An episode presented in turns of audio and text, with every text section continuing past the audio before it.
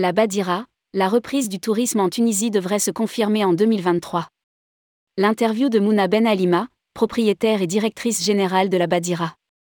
Optimiste malgré la fusillade qui a fait 4 morts à Djerba cette semaine, Mouna Ben Alima, propriétaire et directrice générale de la Badira, 138, le seul 5 étoiles tunisien membre du réseau The Leading Hotel of the World, estime que la Tunisie devrait davantage valoriser son patrimoine archéologique et culturel pour développer un tourisme de qualité. Rédigé par Paula Boyer le vendredi 12 mai 2023.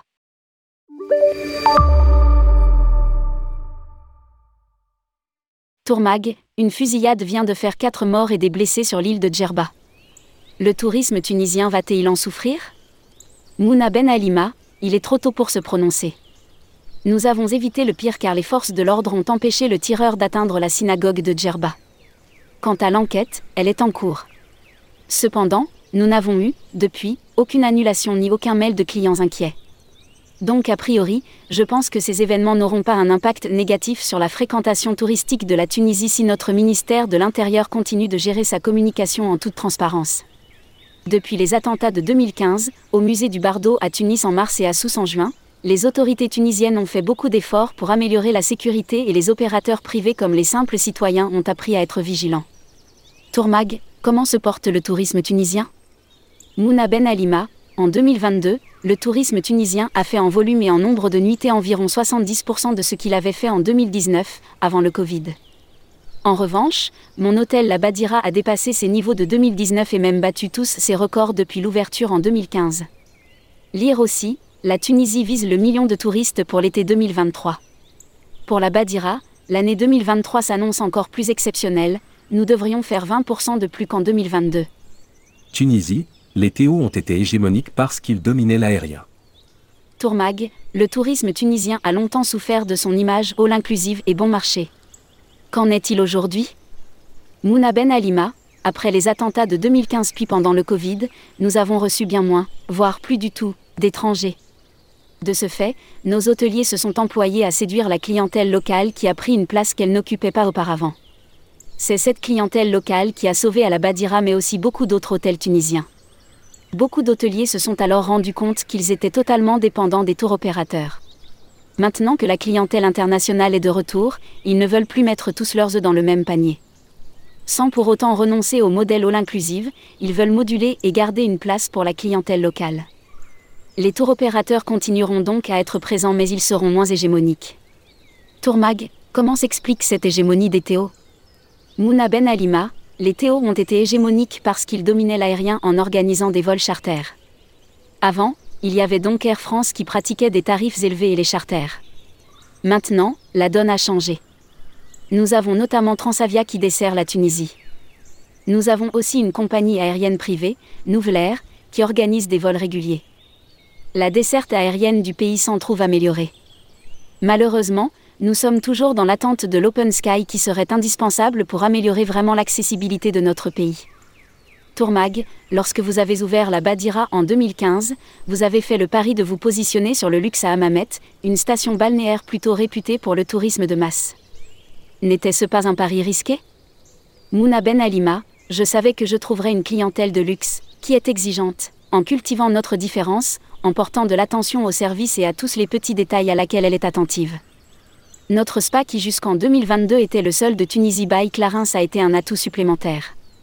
Nous sommes l'hôtel le plus cher de Hammamet, en été, la chambre est à partir de 300 euros, petit déjeuner inclus, nous n'avons pas de buffet, ni pour le déjeuner ni pour le dîner mais seulement deux restaurants à la carte.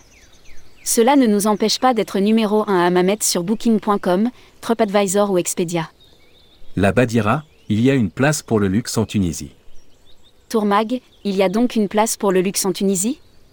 Mouna Ben Alima, indiscutablement. Au départ, beaucoup de gens m'ont traité de folle, mais j'ai fait la démonstration du contraire.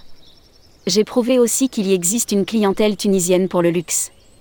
Aujourd'hui, 40% de mes clients sont tunisiens, 25% français, 8% allemands, 8% italiens, 8% britanniques. J'ai démontré aussi qu'un hôtel était parfaitement rentable sans passer par les Théo. Notre premier canal de vente, c'est notre site internet, 60% les agences de voyage et d'événementiel font 40% de nos ventes. Plusieurs projets dont un nouvel hôtel de luxe dans la Médina de Tunis. Tourmag, avez-vous d'autres projets? Mouna Ben Alima, avec une amie qui vit à Paris, nous nous sommes associés pour un projet d'hôtel hyper luxe, seulement 12 clés, avec restaurant gastronomique dans un bâtiment du XVIIe siècle dans la Médina de Tunis. Il devrait ouvrir en 2026. Par ailleurs, j'ai acheté un terrain à Hammamet, juste derrière la Badira. Je vais y aménager une dizaine de suites supplémentaires avec piscine privée et cheminée. Le chantier démarrera dans un an. Tourmag, aujourd'hui, dans le domaine du luxe, la clientèle ne veut plus seulement des services d'une qualité exceptionnelle, elle veut aussi vivre des expériences authentiques et exclusives. Comment répondez-vous à cette demande? Mouna Ben Alima, notre cible, des clients à fort pouvoir d'achat, chef d'entreprise, star, jet set, vient chez nous pour faire un break et se ressourcer. Pour lui assurer le calme qu'elle recherche, nous sommes un hôtel sans enfants, il faut avoir 16 ans pour être admis à la Badira, note de la rédaction. Nous répondons aussi aux demandes spéciales, week-end et dîners en amoureux, anniversaire de mariage, voyage de noces, etc., et aux besoins d'intimité des clients. Nous proposons aussi à ceux qui veulent sortir des sentiers battus des cours de cuisine tunisienne, des journées chez l'habitant, et aussi, bien sûr, de découvrir une Tunisie différente, par exemple de visiter de petits villages berbères peu connus ou des sites archéologiques romains exceptionnels comme celui de Oudna. Tourmag, pour réussir dans le domaine de luxe en Tunisie, il ne faut donc pas seulement miser sur le balnéaire? Mouna Ben Alima, le balnéaire est un créneau porteur bien sûr, mais la mise en valeur de notre patrimoine archéologique et culturel en est un autre, qui n'est pas assez mis en avant. La Tunisie compte 4 ou 5 médinas classés par l'UNESCO, et au moins une vingtaine de sites archéologiques d'envergure. C'est dommage qu'il ne soit pas mieux connu. Je rêve par exemple d'un hôtel de luxe avec vue sur le site archéologique de Douga. Situé dans le nord-ouest de la Tunisie, il est selon l'UNESCO qu'il a classé la petite ville romaine la mieux conservée d'Afrique du Nord, note de la rédaction. Il y a beaucoup à faire dans ce pays et il y a place pour de nombreux hôtels de luxe, pas seulement pour la Badira. Nous commençons d'ailleurs à avoir des établissements de très bon niveau. Ces points est encourageant pour l'avenir.